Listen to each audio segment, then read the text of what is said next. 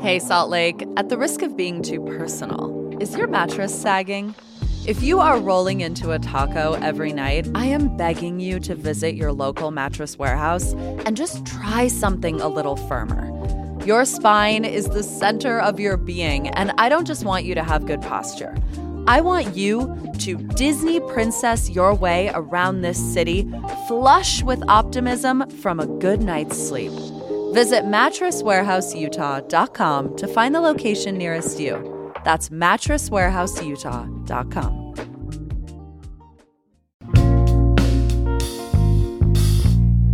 Here's what Salt Lake's talking about homelessness. And specifically, what can Salt Lake City do about it? It is a freezing cold winter, and it's the start of a mayoral election year.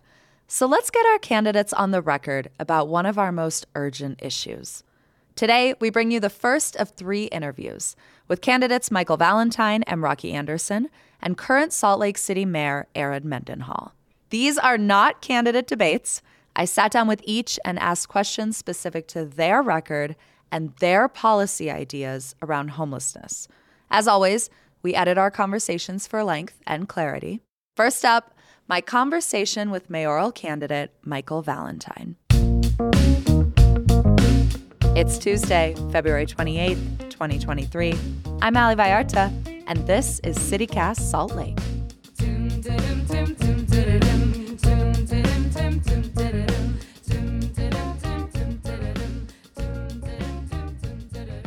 Michael Valentine, you've announced your intention to run for mayor of Salt Lake.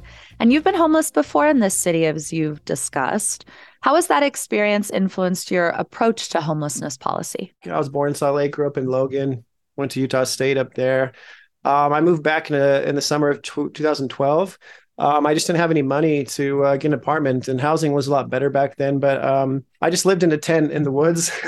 so I uh, hit a tent up Immigration Canyon, and I was homeless for about three months. It impacts you a lot. You know, um, that experience is uh, one that sticks with you for your entire life. You know, I just remember being exhausted all the time and like going to a park and just passing out. You know, and trying to find somewhere to sleep, trying to find somewhere to shower.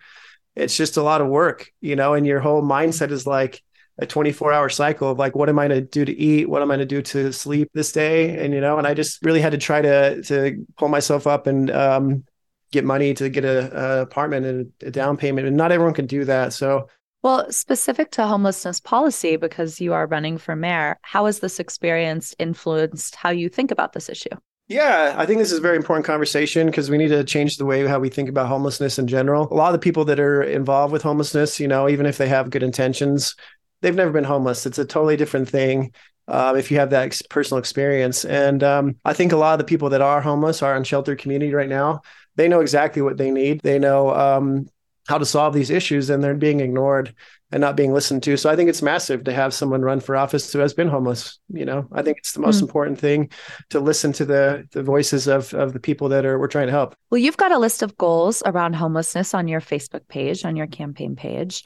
And the number one goal that I saw there was declaring homelessness a citywide emergency. What would that accomplish? Um, I think, it, again, it just changes the nature of how we talk about this issue. I think it is an emergency, and I think it needs to have an emergency response. This issue just keeps going on and on and on. The road home was destroyed in 2019, and uh, we've been, you know, not had enough beds since then. I think declaring an emergency situation shows that we're serious about doing something about it right now, not like in two years, not in three years, but like in the next six months, in the next nine months, in the next three months, you know? Next to the Great Salt Lake, homelessness is probably the, the biggest issue Salt Lake City faces. And it really ties to all these other issues. It's like a spider web. These issues aren't alone. You know, housing affects business, affects tourism, affects education, affects, um, you know, healthcare, really the, the base stability we need to then grow and worry about these other issues. When we declare an emer- a state of emergency, and I feel like this is something we all became really familiar with during the pandemic. Yeah, and the windstorm.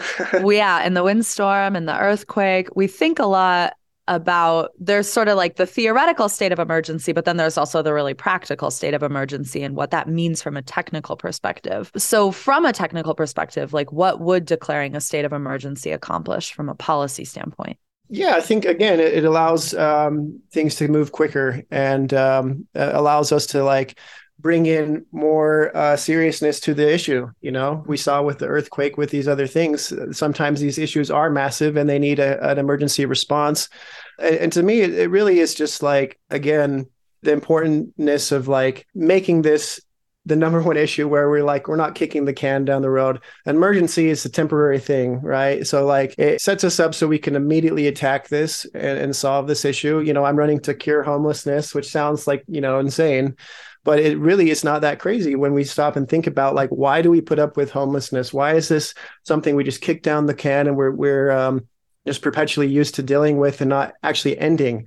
And there's a lot of amazing stuff going around the world. Houston was able to like uh, put people, 25,000 people directly into houses. Kind of the core idea of what I'm trying to do here is, is just change the nature of how we look at homelessness in general as something like, oh, this can end in our lifetime. This is something we can not have to deal with. We can house everybody in the city and create a city for um, kindness and compassion, empathy, where, you know, it just doesn't exist anymore here. Well, activists and unsheltered residents, and I think just Salt Lakers in general, have been critical of the camp abatements that happen here, yeah. which is when the Salt Lake County Health Department and Salt Lake City partner to clean up, tear down camps for health and safety reasons. They are terrible to witness. You have said that you want to make abatements illegal. This is technically a function of the Salt Lake County Health Department. So I'm curious how would you would work with the county to forge a better way. Well, it is a function of the health department, you know, but it's also involving city tax dollars when a lot of these officers are being paid overtime. So it's not just the health department, it's not just the county. The city is involved with this too. I think the abatements are, um, you know, crimes against humanity. I think they're very cruel. And in my plan, you know, with the with the emergency situation, the next step is um, creating. Uh, um, sanctioned camping areas. And again, I hate that word camping. I think it's disgusting to use that too. These people aren't camping. Camping's a recreational activity. These people are surviving on the streets. They have nowhere else to go. So we need these sanctioned areas though, where people can just stay and belong, where these abatements, you know, just won't happen. I also said I would ban homeless architecture from the city, which is again really disgusting and having um, you know more public bathrooms and things like this i want to clarify the meaning of homeless architecture for people who yeah, don't yeah. know you're referring to hostile architecture so like replacing grass with rocks right. designing park benches to so that someone can't lay across it is that that's what you mean. Okay. right yeah that also like you know places you try to go this this affects you know people that are housed as well. You try to go to the store the gas station like sometimes you can't use restrooms. They just don't have any bathrooms anymore. Like you have to go in and find the lock and stuff. So it like ties into a lot of these situations but um you know i think that's uh, it just shows a form of respect of getting rid of this this kind of architecture that attacks them in ways that are just not really helpful. I want to linger a little bit on the idea of making abatements illegal because I think for the average Salt Laker, you know, they're like, oh, okay, interesting idea. We hate witnessing abatements. We hate that they happen. But how, as the mayor of Salt Lake City, would you make them illegal? Well, basically, with the sanctioned camping, you know, you just don't need them. This whole argument, like, oh, we have to go and just destroy this entire campment to clean it up, is just ridiculous. Instead of just cleaning it, you know, why do we have to throw away tents and sleeping bags instead of washing them in washers and dryers? It just doesn't make any sense, you know. So having that like that foundation of like this is this is not how we treat homeless people, but it's important to acknowledge too that um, these abatements aren't just attacking unsheltered people, they attack our community too. There's so many mutual aid organizations giving out blankets, tents, sleeping bags over and over and over, like hundreds and thousands of dollars. They just get, they donate and then instantly gets thrown away. It's just like, this is just a waste of money. It's cruel. Um, it just needs to not happen anymore.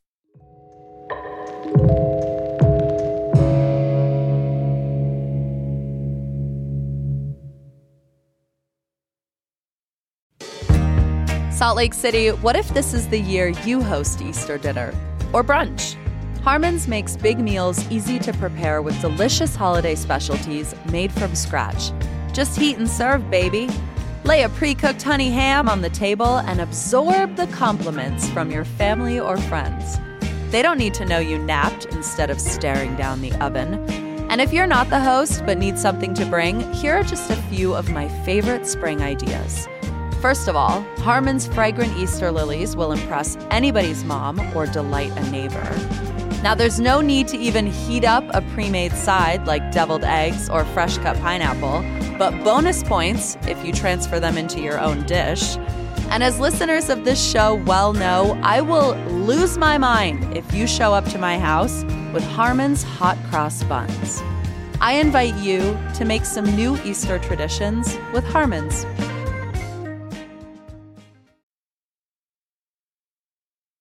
You've called the shelter model a complete failure.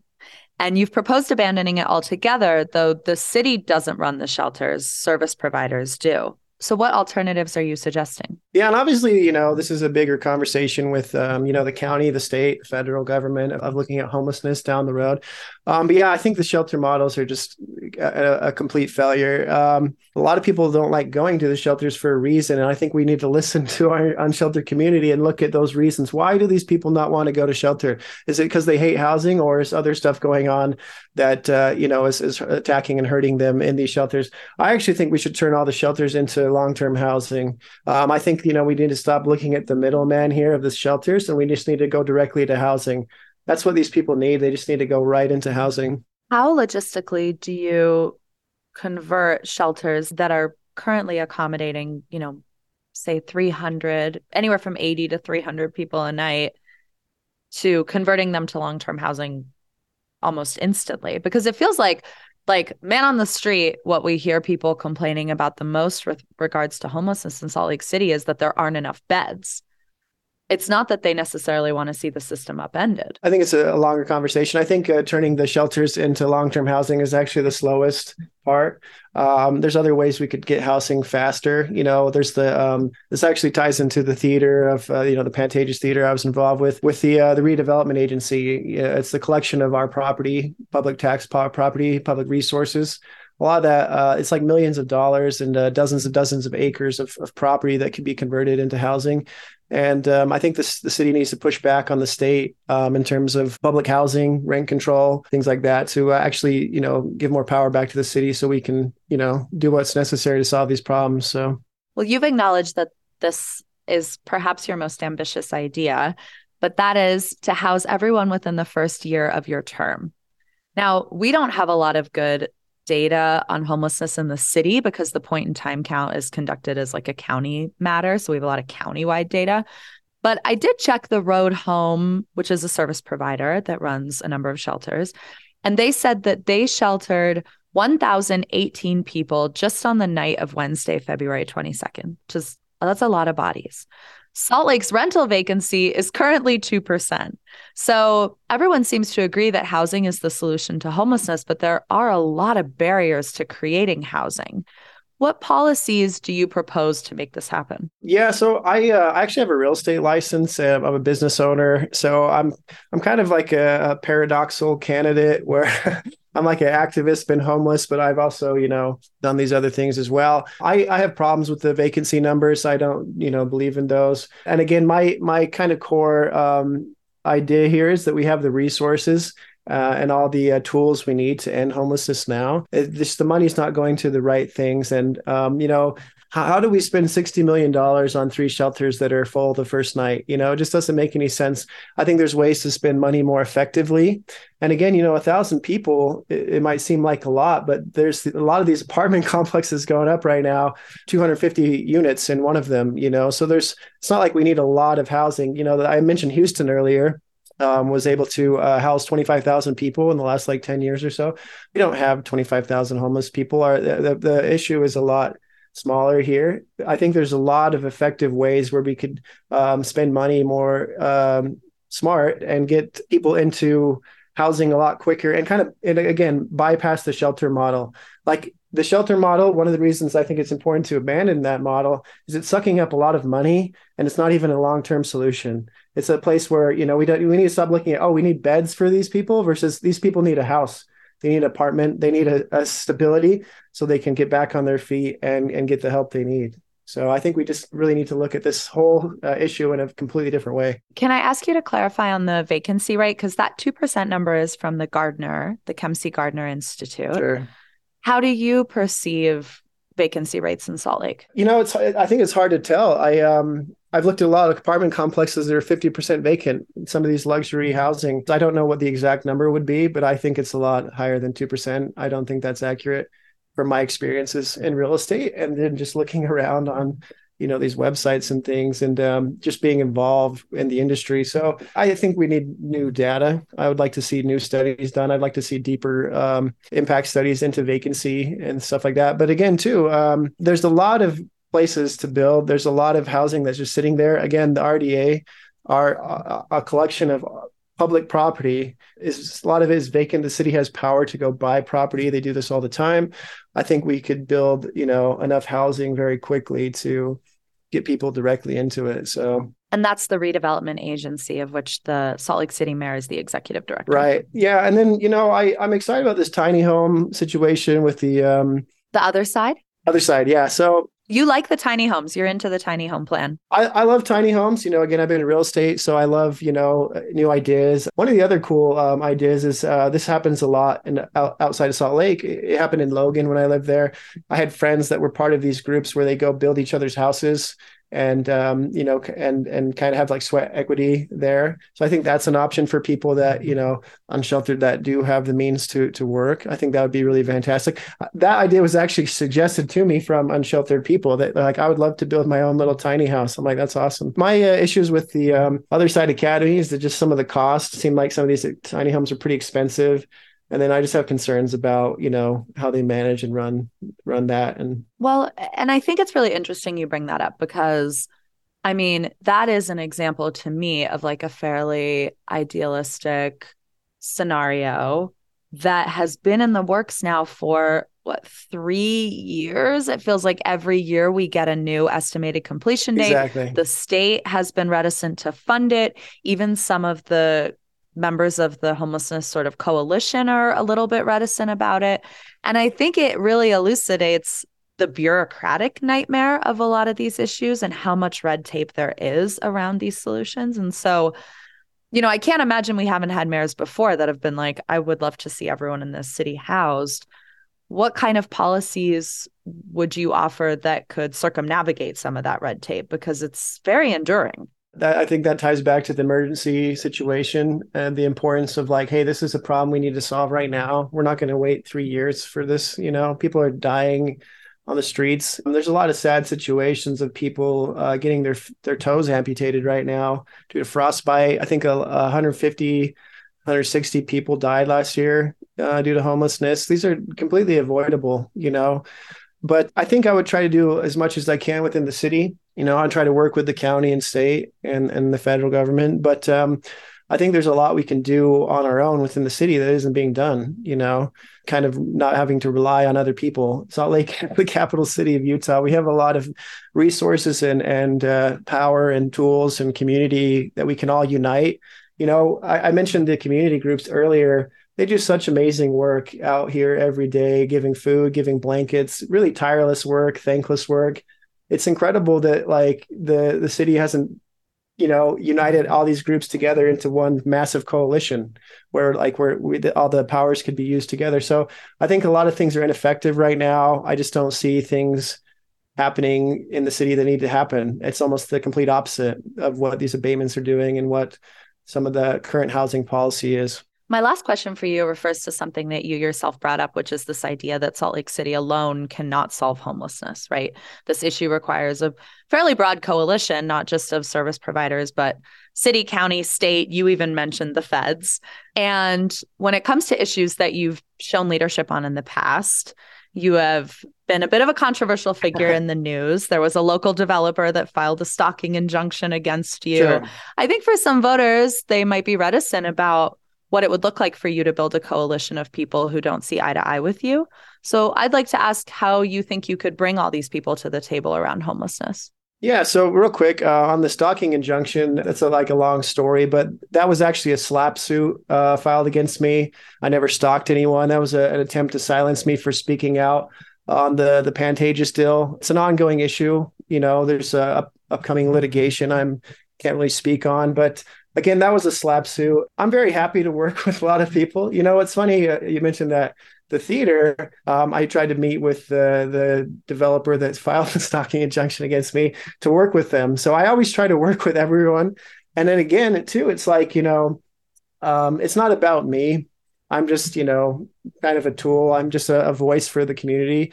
So it's really all coming from the unsheltered. I'm not leading this fight right now. I'm just trying to amplify the voices of the people that are. I don't know if I quite agree with that assessment, but um, I think the city can do a lot. I think we could um, you know, it might not be 100%, but I think we could get 80, 90% people housed by ourselves. And then I'll work with the, the rest of the, uh, um, the county, the state and the feds to, to support that, you know, but I think there's a, a fine line between being able to like work with everyone, but then when when things are, are working against the community to stand up and, and voice that and not back down and, and fight for the community and support the community. And I think that's what I've done this entire time, the last several years as a community organizer uh, with the theater, with homelessness right now, with with the campaign. Just to reiterate, you know, I would um, work with everyone up to I, the point I can't, and then I would always defend the community and fight for the community no matter what.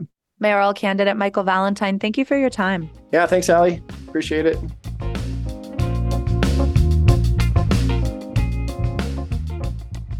It is possible this year's mayoral election will be conducted with ranked choice voting, which means instead of having a primary to narrow the ballot down to two candidates, we would get one ballot and rank all the candidates from our first to last preference. The final decision rests with the Salt Lake City Council. In January, they took an informal vote in favor of ranked choice voting, but they're waiting until the end of the legislative session to take a formal vote, which, by the way, legislative session ends this Friday. Thank God. I will let you know what the council decides either way. That is all for us today here on CityCast Salt Lake. We'll be back tomorrow morning with mayoral candidate Rocky Anderson on homelessness. And then on Thursday, you'll hear from current mayor Erin Mendenhall on the same issue. So often in election cycles, we get sound bites across multiple issues, but I think it's good to wade deeper into these important topics. I hope you find these discussions valuable. And if you do, will you leave us a review on Apple Podcasts? All right. See you tomorrow.